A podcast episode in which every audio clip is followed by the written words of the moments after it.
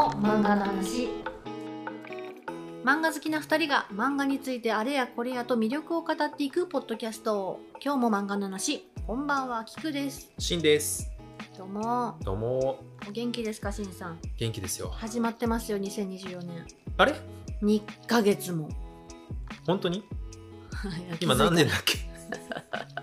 もう何年だっけ2024年なんだっけ？ね怖いですね。いやー、怖いですな。怖い怖い。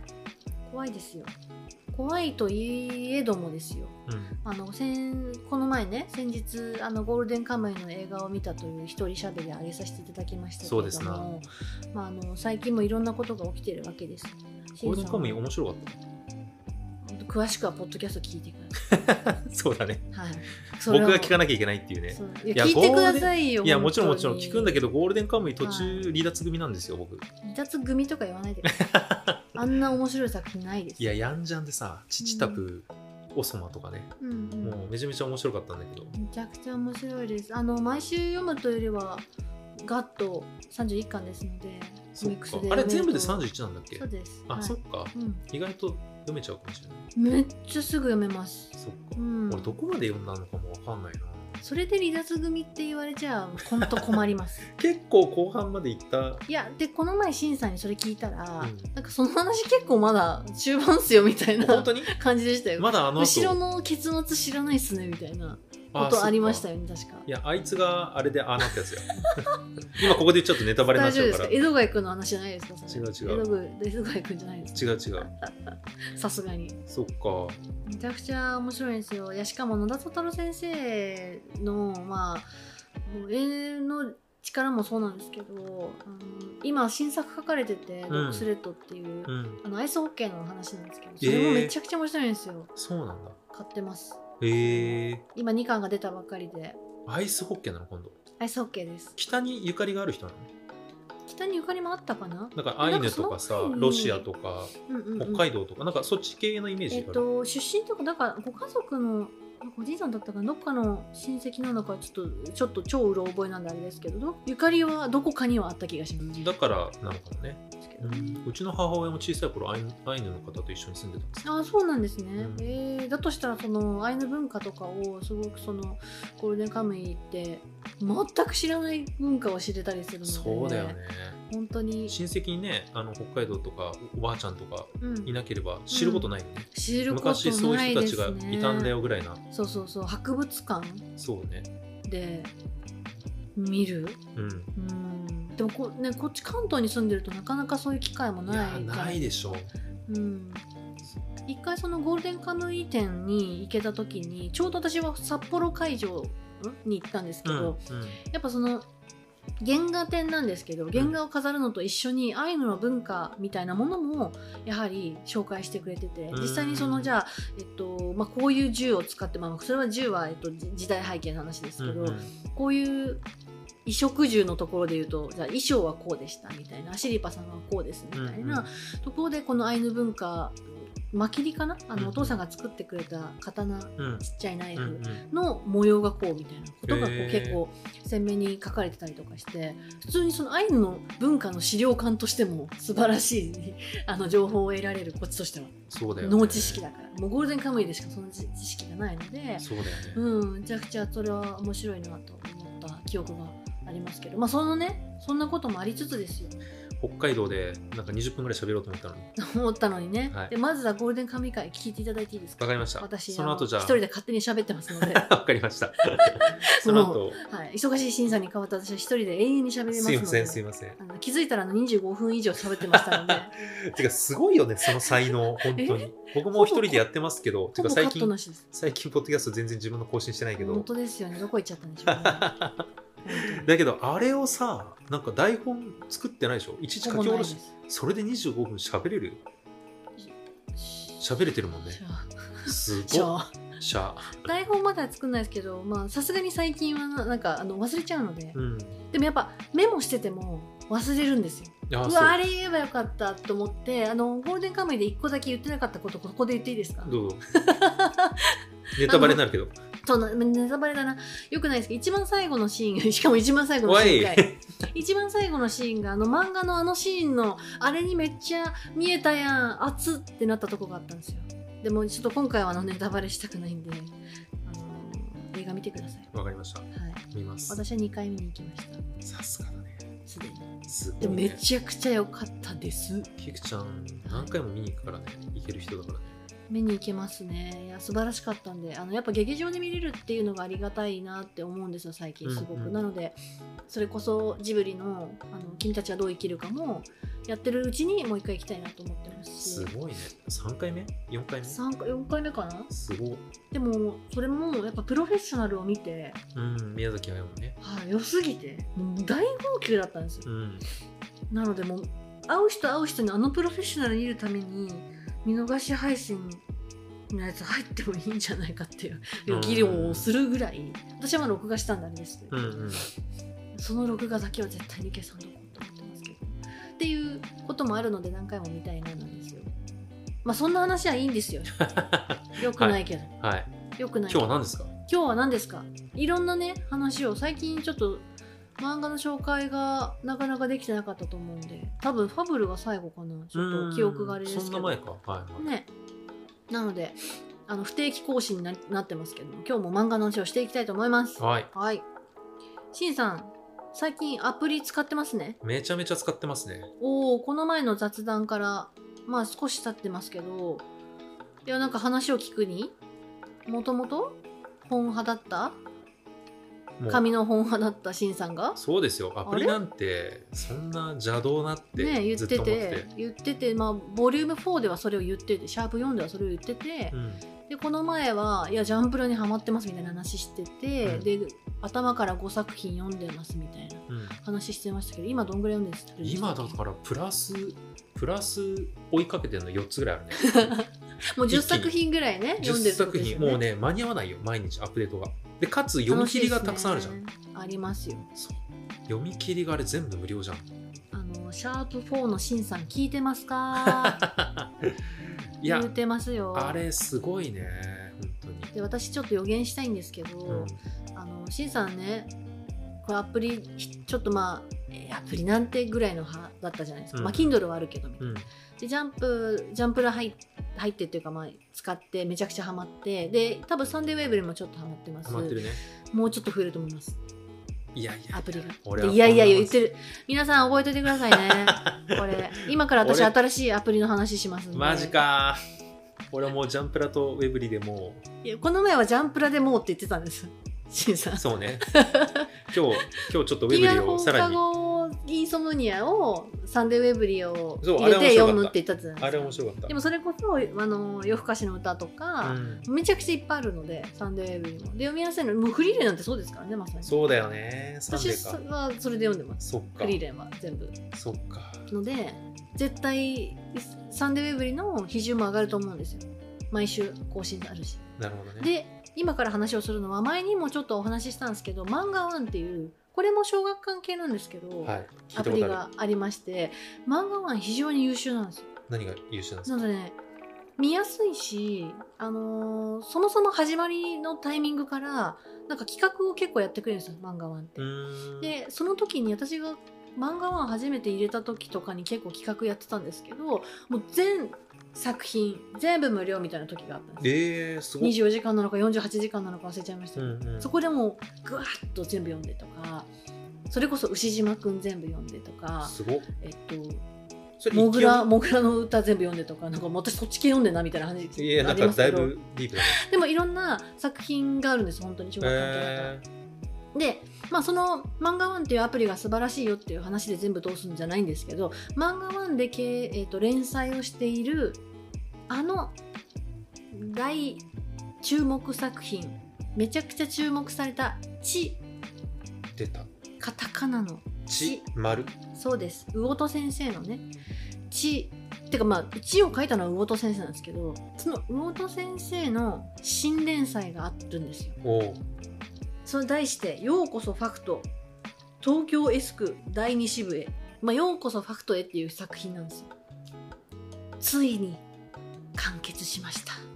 完結したんだこれね漫画ワンで連載されてるんですけどもともと魚戸先生があの全3巻で終わらそうと思って書かれた話なんです。うんなので連載が始まってからほんとついこの前なんです。うん終わったのが、でなんなら今これ先読みっていう機能があってうん。えっと最新話の1個前までは1日1話読めるんですよ。そのハートというものを使って、うん。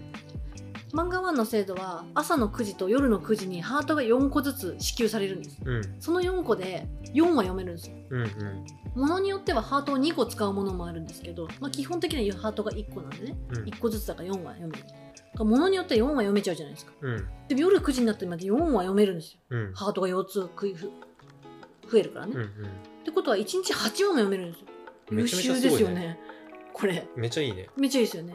この時点で漫画ファンの良さは結構伝わるかなと思いつつ、で魚戸先生のその作品はえっと1から3話までは無料で公開されてます。いつでも今は読めますで今第3巻まで、えっと、コミックスは多分今2巻までしか出てなくて残りのこの3巻目はなんせこの前完結したばかりなのでまた数ヶ月後に出るのかなと思いますけどまあよくできたお話。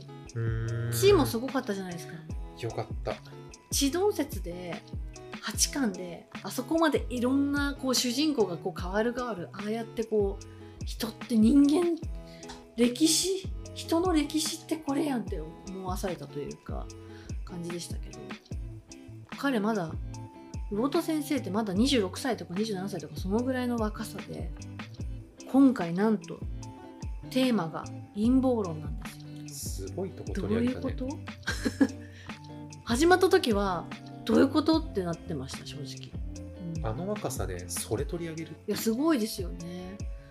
読んだあのもちろん完結まで読ませていただいてめちゃくちゃ面白かったんですけど、うん。最後まで含めてすごいいろんなところがこうつながっていって途中はてなはてなはてなのところもあったんですよ。やっぱ陰謀論なんで、何を聞かされてるんだろう？何を読まされてるんだろうと思うところ？あと何を信じていいんだろうって私も分かんなくなったんですけど、うん。でも最後ちゃんとしっかりと結びは素晴らしかったので、うん。これはね面白い。サクッと読めちゃうと思いますえーっとコミックで換算すると4巻ぐらい？3巻で終わらすと思ってるので3巻で終わると思います。ああそうなんだ。今2巻まで出てんだと思います。ただし漫画1で読めます。なるほど。素晴らしい。すごっ。漫画1の編集の方にはちょっと感謝をいただきたいぐらい漫画1をこれから押していきますけども、うん。読みやすいんですよその分。なんで3話無料と、えっと、1日朝9時の支給の 4, すごいな。4ハート。次の4ハート使って どんどん読んでくださいって話なんでえー、すけど、読む読む。めちゃくちゃ面白くて。あの簡単にめちゃくちゃあのすごくネタバレをする気は全くないんですけどこの陰謀論の話が陰謀論ってなんていうのかな。簡単に説明がしきれないじゃないですか。まあ私がアホなだけかもしれないですけいやいやいや普通難しいよね。何が陰謀なのか。な何に対する陰謀なのかっていうね どうどうどう話したらいいんだってありますけど、あの主人公がもう渡辺っていう名前です。うん。現代？現代。あ現代なんだ現代なんです今回は。めちゃくちゃ現代。なるほど。全然現代多分。全然現代今めっちゃ今。めっちゃ今ね。めっちゃ今。語彙力語彙力。語彙力 ない。めっちゃ今。ひどい。でめっちゃ今にいる主人公渡辺はあのー非非正規非正規で働くうんうん。派遣社員派遣社員さんなんですよ、であの冷凍の肉があの段ボールにめちゃくちゃ詰まってるのを、うん。1 0キロと2 0キロの段ボールがあるんですけどそれを毎日ひたすら運ぶうんうん。積み下ろすうん。だけの仕事うん。なんですよ。なかなかねなかなか。しびれる感じですけれども。そんなあの渡辺はですね本当にそれ以外の情報全然出てこないです。まあまだ若い子ですけど彼の特技は論理的思考なんです。って言うけど実はそれって小学4年生の時に褒められたんです。ー。論理的思考がね、まあ、鋭いねぐらいな感じで褒められて。でもそこで彼は止まってるんですあそうなんだ。つまり本人が本当に論理的思考があるかどうかはそう誰にも証明できないけど自分は自信を持ってる。そう自分は自信を持ってる。でもそれは小学4年生に褒められた時だことであって彼は全然そこから成長していない。なるほど。全てのことをあの図解してるんですよ。うん。なんとかだから矢印。なんとか。矢印。絵でこうやってピ絵で。ッピッって書いてそうですそうですなるほど。彼が例えばじゃあえっ、と職場の人と仲良くしようと思って話をかける。でなんかみんなが話題にしてたことを「えな何の話?」とか聞いてみると「あごめんこれはあの社員の話だから」うんうん。みたいな、ガーンとかなるわけじゃないです。か、うん。そういう時に彼はこの話題がこうだったからこうでじゃあこれで省かれるみたいな。すごくロジカルシンキングのあの図を使ってそういうふうに考えちゃうんですけど、いやいやダメだ自分でよくいうふうに考えないとって言ってこれはピンチはチャンスだからえチャンスがあるってことはこうでって言ってなんかものすごいアホみたいな図ができるわけですよ。それを彼は自分で論理的思考って言うんですね。っていうなんか見ててなんかこう心配になるような子なんです正直でその子が、まあ、あの全く恋とかも何にもしてこなかった男の子フリーターですみたいな感じの子が偶然出会うあ女の子が、えっと、飯山さんっていう女の子がいるうんわけです、その子はすごくそうですね福祉系のボランティアとかいろんなものに参加していてなんか社会学とかをこう勉強しながらあのすごくフレンドリーでこのこの変な渡辺君にもすごくなんだろうな他の人と変わりなく接してくれるんですけど、うんまあ、何かの手違いで、あのーこの渡辺君はあの恋をしてしまうわけですよ。うん。でもその恋をしてしまう手前にもそもそも恋っていうものを彼は知らないので、えー、ととあるところからあの自分の人生って始まってないなって思っている渡辺がなんかセミナーに参加するんですよ。めちゃくちゃ怪しい。うん。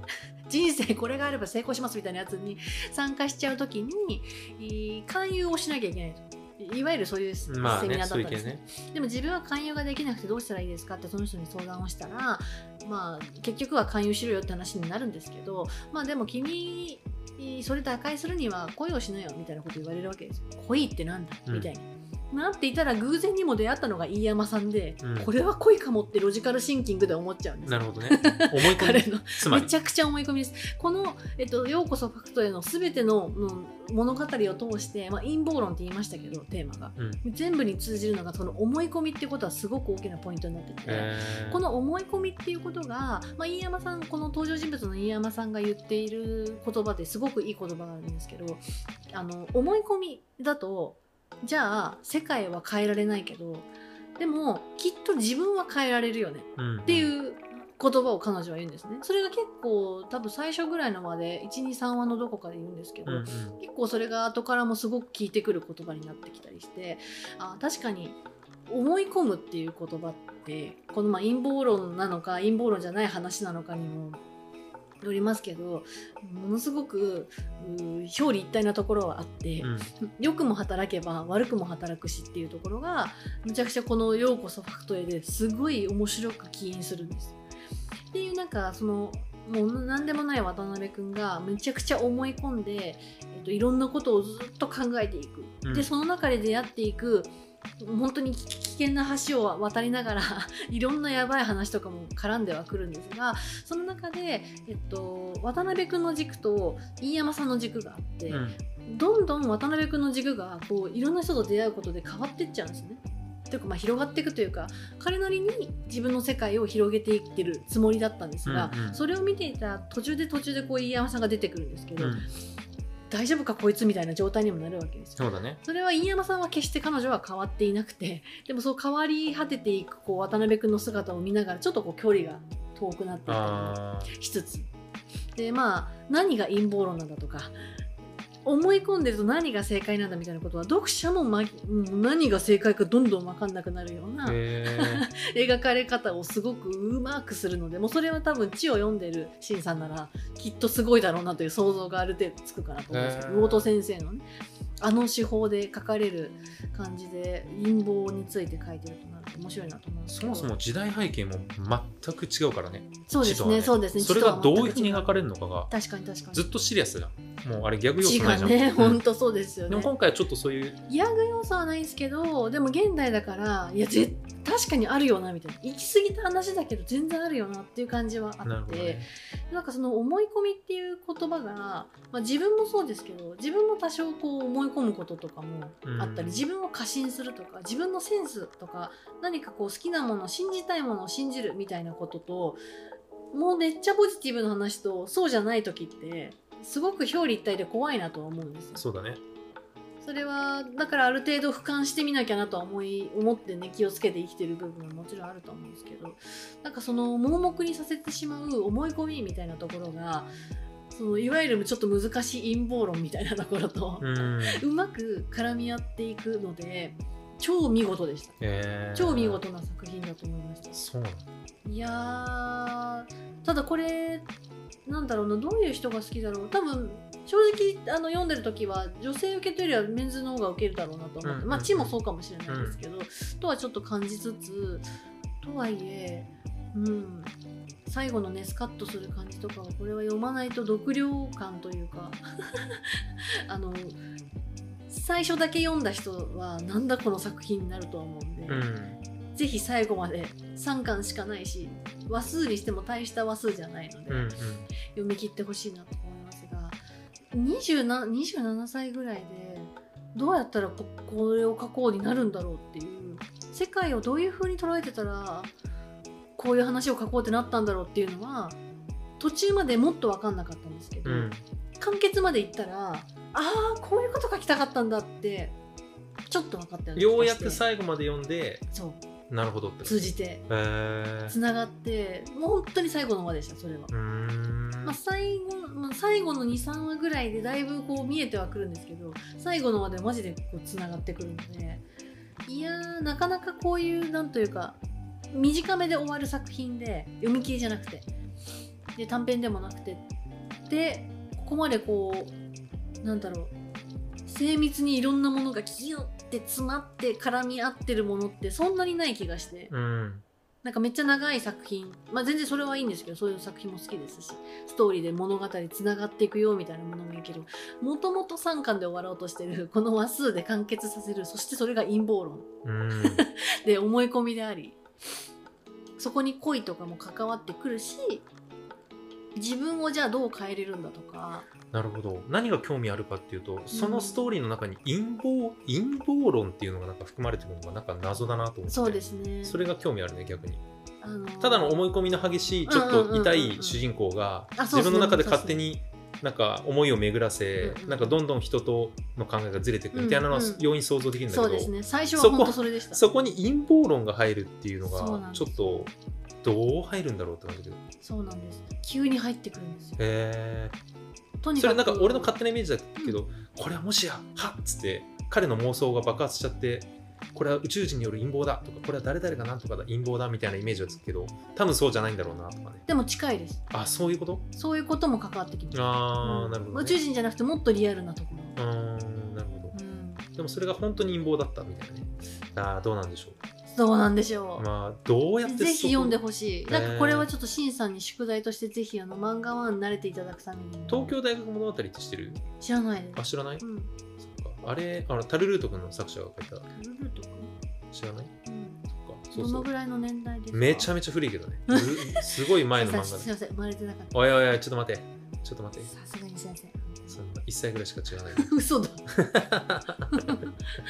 でもそれの主人公もうんうん。いや多分この話の陰謀論とは違うけどうん。もう天才なのよ。もう東大目指せるような天才が主人公なんだけど、もうそんな感じ。もう鍵括弧の中に。あだからデスノートのデスノート。そうああいう感じ。デスノートの作者みたいな。これはこうじゃない。ブワーみたいな、うん。そういう思考がね。でもそういう賢いではないでしょ。ちょっと勘違い野郎的な主人公。そうですね。もともと言えばちょっと勘違い野郎ではありました。でもそれは彼があの主人公うん。が人に触れてない、人人と関わってないいからなるほどね。自分の世界で完結しちゃっててあの発展がなかっただけでどんどん人と関わってくることでちょっと変わっていくっていうところとかそういうのは多少あったと思います。ななんか地もそうですけどこの魚戸先生のどちらの作品もめちゃくちゃこう人間らしさというかそうだね。なんか人間のすごい醜い部分とかもめちゃくちゃこういう書き方をするんだって思わせますし、あとなんかずっと考えてる。うん。地とかもなんかずっと思考が止まんない感じがしたんですよね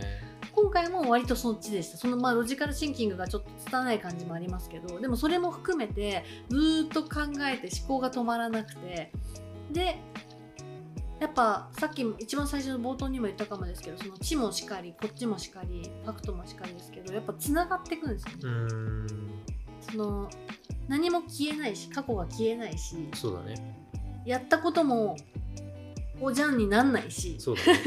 残ってはいるし何かしらで。それはあの地の方もどんなに人が死んでも何がどうだっても自分がやっちゃったことは消えないしでも何かが語り継がれて誰かに言った時につながっていくしとか、うんうん。そこに道はできてるしみたいなことが今回は彼の個人の人生みたいなところとなんかそうそういうのはすごい通じるところがあるなっていうのはあるので、人とか人間とかそういうなんていうのかなつながりとかあの物事の歴史の成り立ちみたいなところをそういう風に捉えてるから、うんうん。面白いなって。その捉え方めっちゃ好きだなと思いますそう。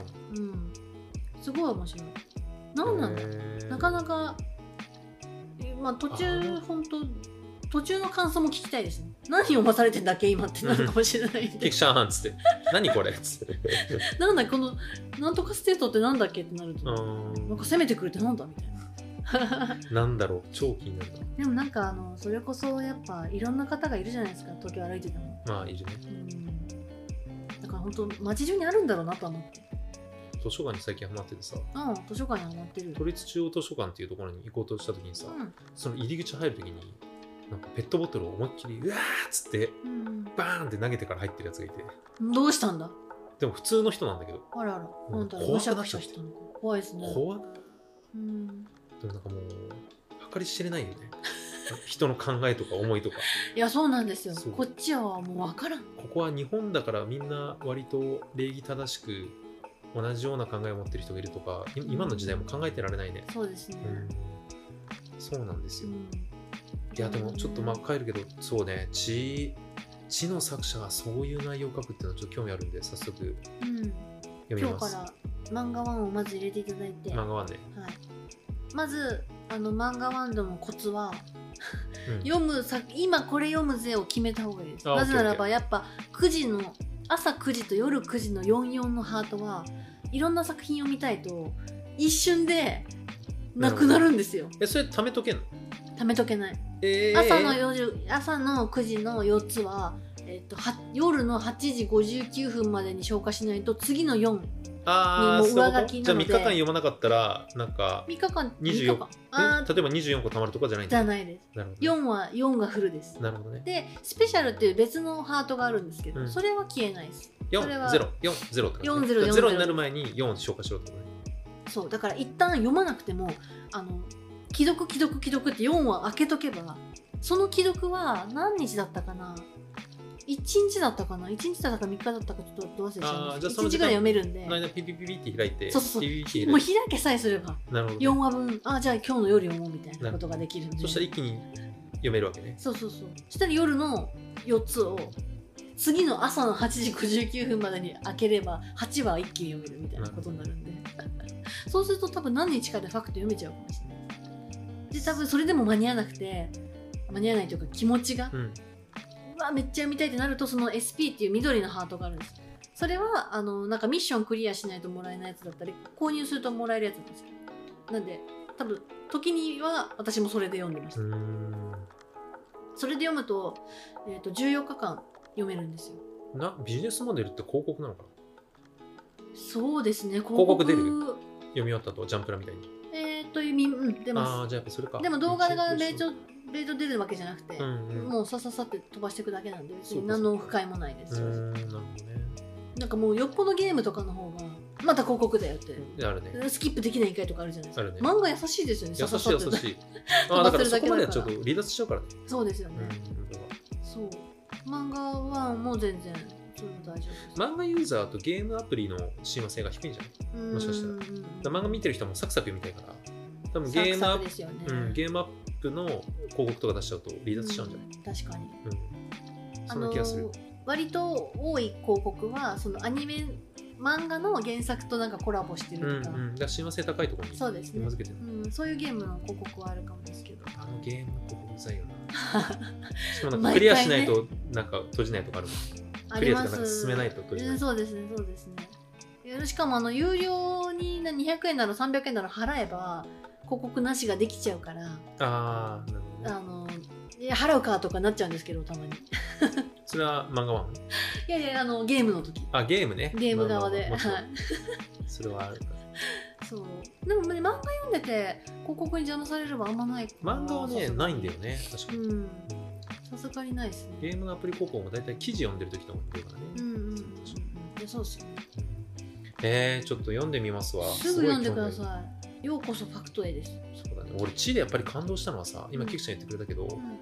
なんだこう思いに人を動かされるんだってことだね、ああすごいですよね。なん。かう。ん何かにみんな突き動かされてるんだけど、うんうんうん。今キュウちゃん言ってくれたみたいにその変えられない歴史っていうものがこう積み重なっていくわけなんだけどうん。そこに何かしらの心理があってそこに気づいてその積み重なった思いに人が突き動かされていくっていう、うん。なんか、ね、しかもなんか奇跡的にね。うん本当に。そう。奇跡的ですよね。それがあんな感じで書かれてるっていうのがすごい面白かったよね。うちはね。ね。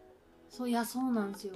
いやそれこそコペルニクス先生じゃなくてさあの天動説地動説じゃないけどさ今やねちょっとこれ間違ってたらカットしてほしいけどアインシュタインの相対性理論の一部が、ま、もしかしたらって言って韓国のあれなん科学者だっけ？によってまた新説がみたいなだからさ、えー。もう今信じられてる最新の科学でもいやいやいや天動説地動説じゃないですけど間違ってますよみたいなことってあるんだなと思って。うん。そう。すごくない？そう分かってくんですね。そうだ重力のロジックとかも全部証明されてないわけでしょ今確か科学へえそうだからそことかもさ僕らは今もう今の科学が最新だぜ全てこれで解き明かしたぜと思ってるけど残念でした。実はそれ嘘ですみたいな。えええみたいな。うん。あるかもしれないよ。例えば天体がさ今こうまさにあれでも出てたけど丸じゃなくて楕円形になってることが発掘されて僕らも楕円形だって科学でなってるけどすいません楕円じゃなくて実はこんな ちょっと違いましたそうねひょうたん型でしたって言われても、うん。マジでみたいなことありえるかもしれないからね、うん。ここまで科学が進んでても思い込みみたいなことが。いやありますよね。で100年後の教科書であの時の人たちは騙されてましたプププみたいな時代がありえるかもしれないから、いやそうですよ。すごいよね。その一つの答えなんかその考え方の答えにたどり着いただけでもすごいとは思うんですけうんうん。どね、ただ時代が進めば進むほどそういうことが起きたりするし。そうだね。いやいやーちょっと気になりますな。いや魚戸先生やっぱ素晴らしいですよね。まだ 26? 6とかね今年7とかそんぐらいだったと思いますよ。いやどんどんとこういうタームで出してくれるのがすごいいいなと。週3で高校に行ってた時。どういうこと？自分の27の時の話？27週3で高校に行ってた時。ちょっと魚戸先生を見習ってください。会社終わってよし行くかっつって。新橋の方に行ってたな。言ってたか。うん。魚戸先生聞いてますか？こういうあの27歳もいましたよ。こういう27歳もいますよ。世の中の大半がそうだと思います。まあまあいろんな過ごし方がありますからね。なんかそのあの対策30巻とか40巻とかなる対策じゃなくてその10巻以内とかで全然いいんで5巻以内とかでも全然いいんでそそうねいう作り込まれた物語を魚戸先生に何作も書いてもらいたいなっていう。これとかめちゃくちゃ実写版実写化されてもアニメ化されてもすごい面白いと思いますしそうだよねうん。いやもうすぐ読んでください。はい。今読みます。今読んでください、はぜひあの今度読み終わったらその感想会もうんうん。どっかで取り上げられたらと思うんで、読んだよと。これでまたアプリが増えるか。であのファクトだけって最初決めておかないと大変なんででもいくつも進めたいものは実はあってうんうん。まだ紹介しきれてないもの公式 X の方にはめちゃくちゃつぶやいてるんですけどもうアフターゴッドとか最高なんですよ、うん。やばい。でもちょっと今それ言うと多分シンさんその44をちょっとばらけちゃうんで多分。ファクトだけじゃなくなっちゃうんで、今多分ファクト読んじゃった方が。今は熱いから。とでもさなんかやっぱり中毒性はさ動画よりは低いから心地よいよね。ってう。思わん？動画より低いのか、へうん僕が僕はそう思う。え漫画の方が中毒性は低い。マジっすか、うん。どういう中毒性ですか？なんだろうな。なんかもう永遠に消化してしまう。だから頭を使わず例えば YouTube ショートでも TikTok でもさはいはいはいはいはいってやってる間にもう、うんなんか何だったか分かんないけど時間だけ過ぎていくじゃん。うんうんうんなんかやっぱり漫画はある意味小説ではないけどさなんかストーリーがある中で物事が進んでいってうんうんうん。何かしらその区切りがあって学びがあってこうはって終わるじゃん。うんうんうん。だからなんかこうエンタメやめ時はある。そうエンタメの中でもなんかこうちょっと次に進んでる感っていうか学びだったり自分の、ま、なんか次に進んでる感じがあるけどさ、うん。いや動画がそうじゃないとは言わないよ。だけど動画のコンテンツの中でも本当に頭を使わず、えー、そうなんだ、えー、そうなんだ、みたいな、こう、バラエティをあひたすら読んでる、ね。えーってなるようなものあるじゃん。それと、近年そうね、だからなんか、すごく、あ今日日曜日ずっと動画見て終わっちゃった、みたいな日よりは、漫画を読んで、ああ、ち面白かったわとか早々のフリーレンここのここの主人公こうだったわみたいな学びから人に伝えたいみたいなのってコスパいいなというかさ。いやそうですよね。ちゃんとしたストーリーのね、そう沿ってそうやってますしね。デジタルデトックスの中ではもう動画でもう目も痛いぐらいまで見ちゃって、俺な今日何やってたんだろう私何やってたんだろうって人はまず漫画に移行するって ありかなと思った。デジタルの中であえて動画からちょっと漫画に移行しそれでも離れたかったら今度小説を Kindle かなんかで読みぐらいだとなんかこう自分の中のラーニングにもなるし少しちょっとデジタルデトックスには近づくんじゃない？うん縦型動画のついつい見ちゃうやつですついつい見ちゃうからね。あれはうまいからね。ル怖い。うんあのおすすめ怖いですね。だって永遠にあるからね。ありますよね。そう。そうね。それと比べると。いやなのでなので漫画に今ハマってるのもなんかうん。そう。なんかそこから今離脱できてる感じがするのもうん。ちょっとありかな。うんうんうんうん。そうなん良ですよ。き傾向なので漫画1は入れてくださはい。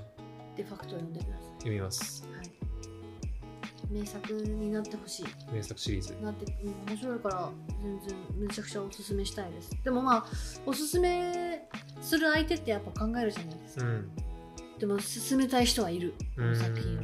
俺も読んで誰かに勧めよう。うん。ぜひ。次回僕からもはい。ちゃんにおすすめしたい漫画があるんで、わかりました。ぜひ勧めさせてください。はい。シャシャシャシャシャ。シャシャシャじゃあ今日はこんなところで、はい。めちゃくちゃ喋り結構喋ったねなんだかんだ。はい、はい、非常に喋り尽くしておい、やーります4時間も喋ったか。4時間かい。これカッットしてカットしてこんなになったけど 後半全部俺のギャグだったけど。それちょっとオールカットさせてオールカットですか？マジか。4時間頑張ったんだよ はい今日も漫画の話をねまた次回やっていきたいと思います。なはい。えーハッシュタグ今日も漫画の話で皆さんの感想ポストもツイートも、えーお待ちしております。しんさんブルースカイやってますか？やってない私ちょっとやってみたんですけど、うんうん。